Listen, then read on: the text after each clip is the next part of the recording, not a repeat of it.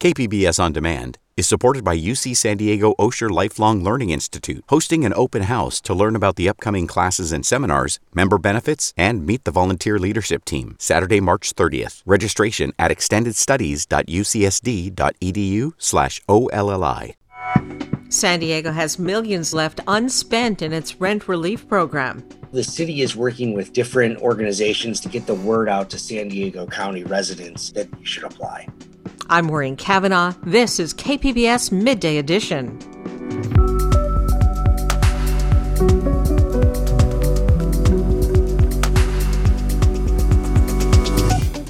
Cannabis regulation in San Diego loosens up. We need to keep focusing on removing the stigma that cannabis users aren't necessarily bad people and you know they're just any they're just like anybody else. Our weekend preview includes a conversation with artist Claudia Cano. That's ahead on Midday Edition.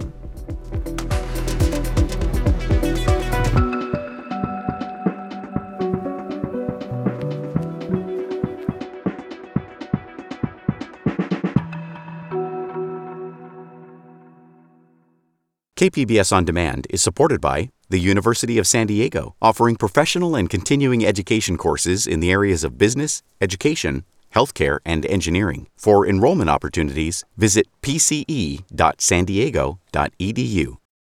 A program to provide rent relief for San Diegans has not been as popular as city leaders expected. Fewer than 10,000 applications have been received, leaving about $50 million left unspent.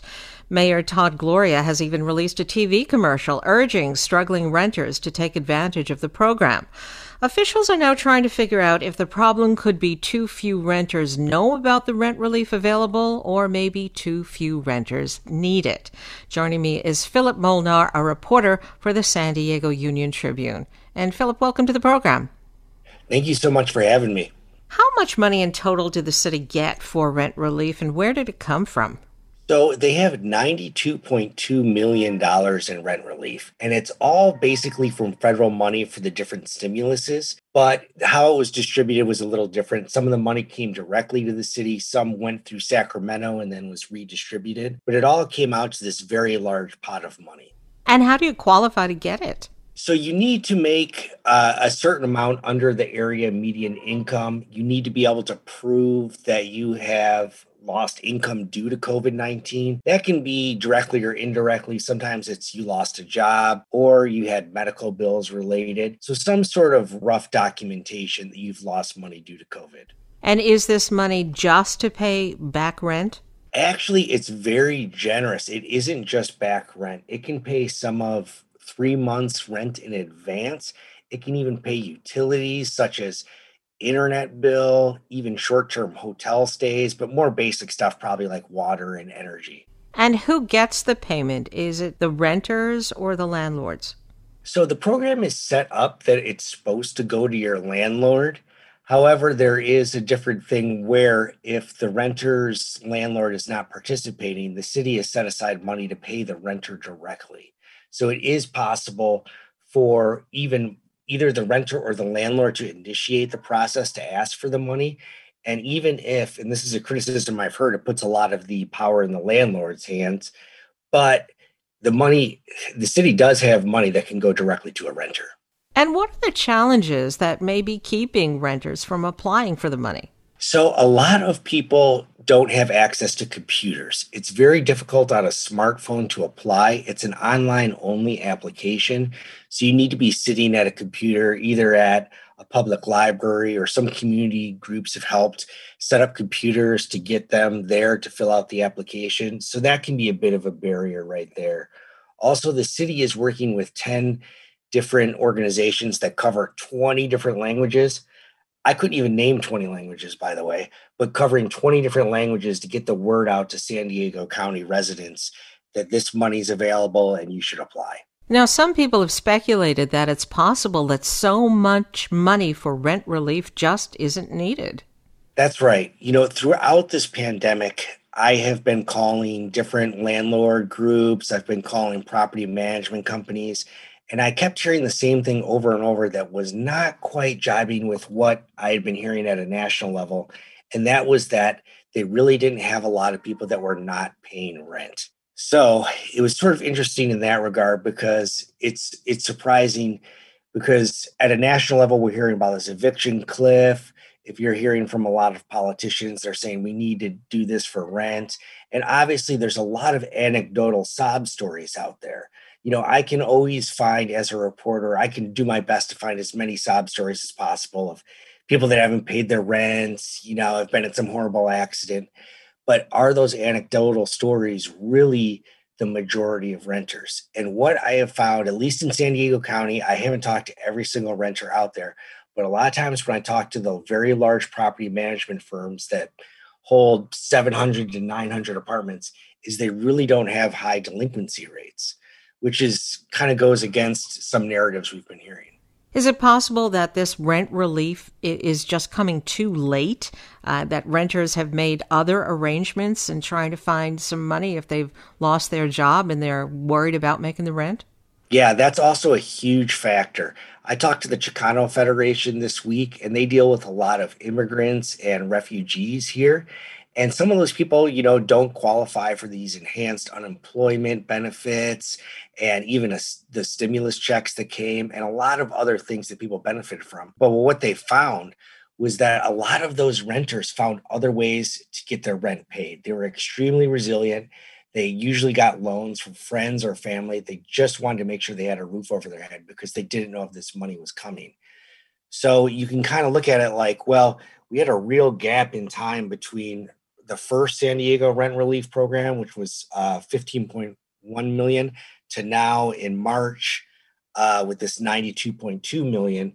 And that left, you know, roughly, let's say about six months where people really didn't know if any more money was going to be coming. So during that time, people made do. And is there a deadline for when the rent relief money now has to be spent?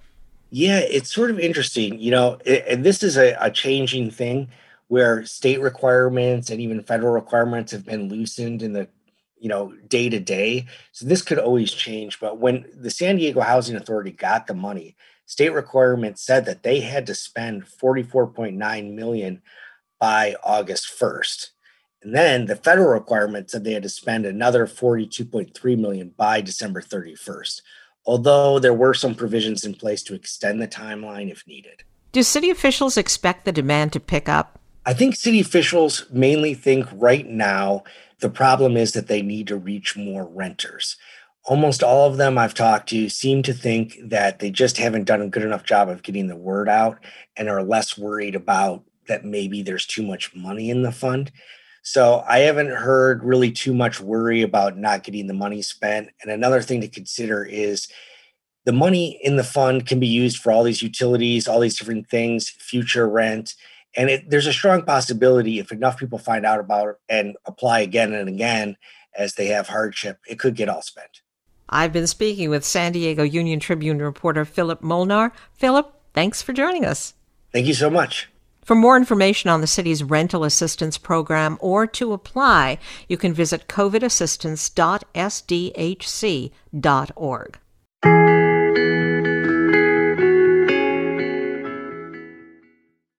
The day of celebration for cannabis has always been April 20th, 420. But people in San Diego's pot industry have been cheering all year thanks to a trend towards loosening cannabis regulations countywide. KPBS's Katie Stiegel says the industry has been working for those changes for a long time, in part by spending money in local elections. It was a joyful election night for San Diego Democrats last November. They celebrated winning the presidency in several local elections. One of those big wins was the majority on the San Diego County Board of Supervisors. And the new majority acted quickly to pass a new set of policies allowing more cannabis businesses in unincorporated San Diego County. The County of San Diego is one of the few governing entities that had this outright ban uh, on, on, on cannabis products, both not just recreational adult use, but also uh, medicinal. County Supervisor Nathan Fletcher led the push for the change. He's long supported cannabis, and the industry's also supported him. One cannabis political action committee donated $22,000 to his 2018 campaign. But Fletcher says he didn't push these policy proposals because of his donors. But the reason we're doing this is because it's the right thing to do. It's also the reason pretty much every other jurisdiction in San Diego County has already done the exact same thing. Other candidates, mostly Democrats, were backed by cannabis advocates too. They received more than $300,000 during the last two elections. But cannabis groups have a long way to go until they rank amongst the bigger political spenders.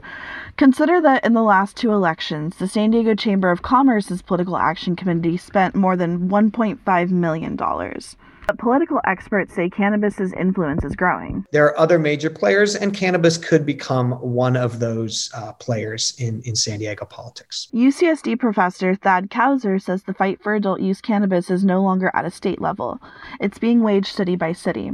And that means local political contributions are more important. Now, the question is about where can you put a dispensary? Where can you do agricultural production? And that's a land use policy. Cannabis advocates are happy with with the supervisor's vote, but they aren't stopping there.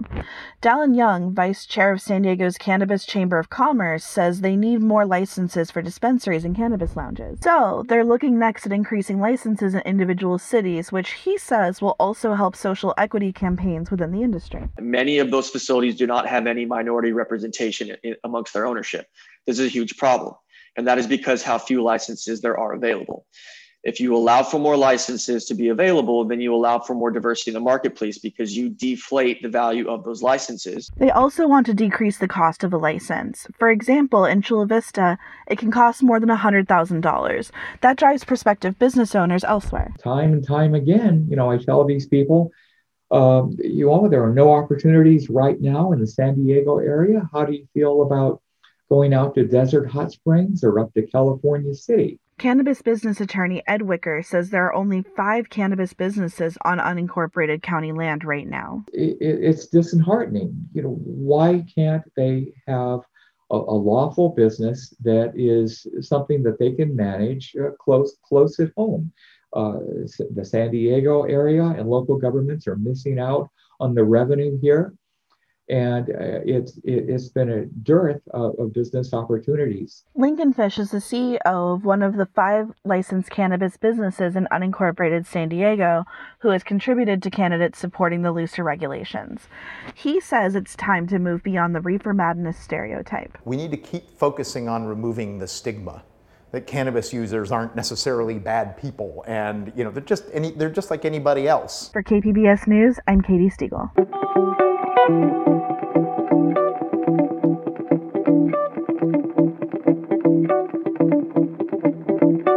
KPBS On Demand is supported by the San Diego County Toyota dealers, whose commitment to customers extends to giving back to the community and who are proud to support the City of San Diego lifeguards with their important role of keeping our beaches safe. Toyota, let's go places. This is KPBS Midday Edition. I'm Maureen Cavanaugh.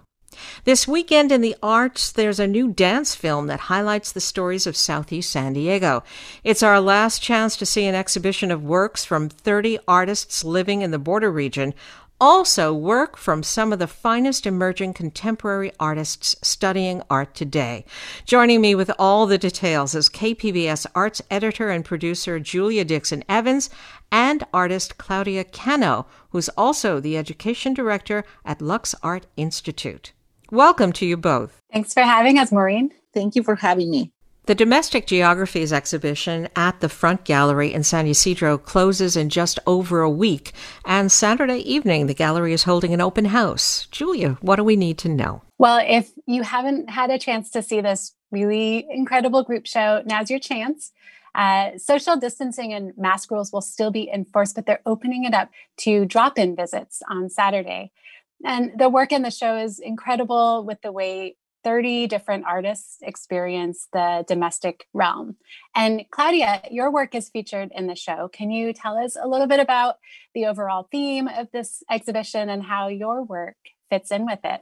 Yeah, uh, the exhibition was curated by uh, Ingrid Hernandez, uh, artist and curator, and she invited me to be part of the exhibition which is a great opportunity for me to show a new body of work that I've been working on the last uh, year during the pandemic, and it deal, deals with you know domestic issues uh, by using appropriated images. and uh, talking about the role of Latinx communities in the country, especially uh, domestic workers.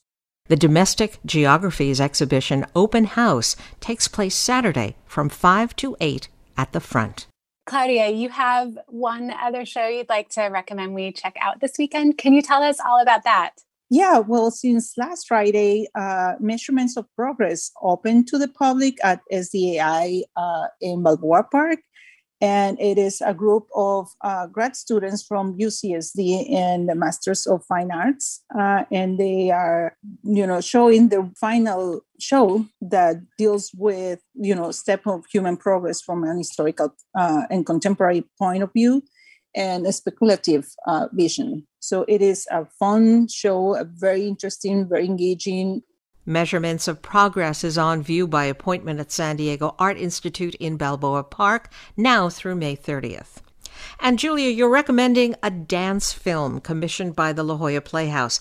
Tell us a little bit about Towards Belonging. Yeah, so this is part of the Playhouse's Digital Without Walls Festival, and they called on choreographer Antoinette Mariah Ramey, who she just last year launched the Mariah Performing Arts Center in Chula Vista. And she worked with Ebony Harvey, a filmmaker, to put together this new dance film filmed at the Arts Park at Chollas Creek. And it features movement set to narrated personal stories, graffiti art, spoken word, and, and music.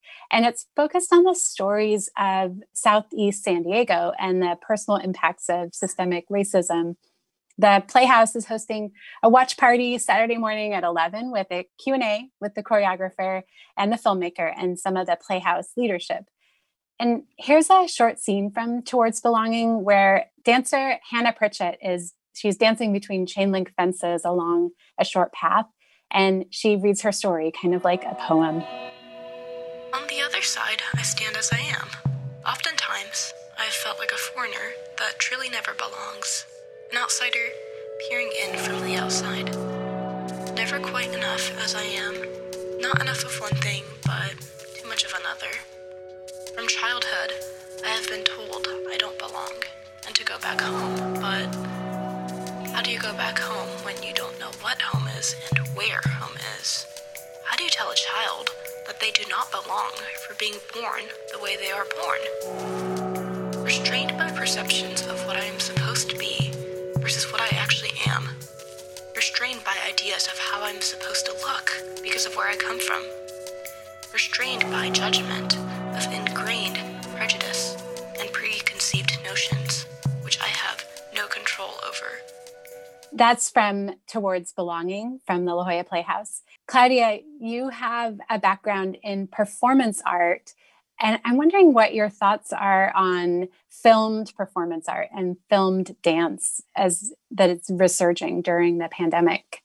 I think that in general and right now, art, art making and creativity is all what we need to keep our mental health, you know, healthy.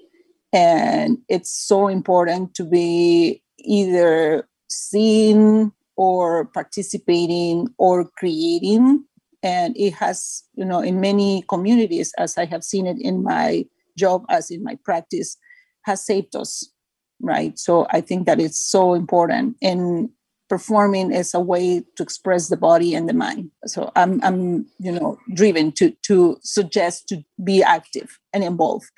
The La Jolla Playhouse dance film Towards Belonging launches online Saturday with a world premiere watch party at 11 a.m. For details on all of these and more arts events or to sign up for the weekly KPBS Arts newsletter, go to kpbs.org/arts. We've been speaking with Claudia Cano, artist and education director at Lux Art Institute, and with KPBS Arts editor and producer Julia Dixon Evans. Thank you both. Thank you. Have a wonderful weekend. Thank you so much.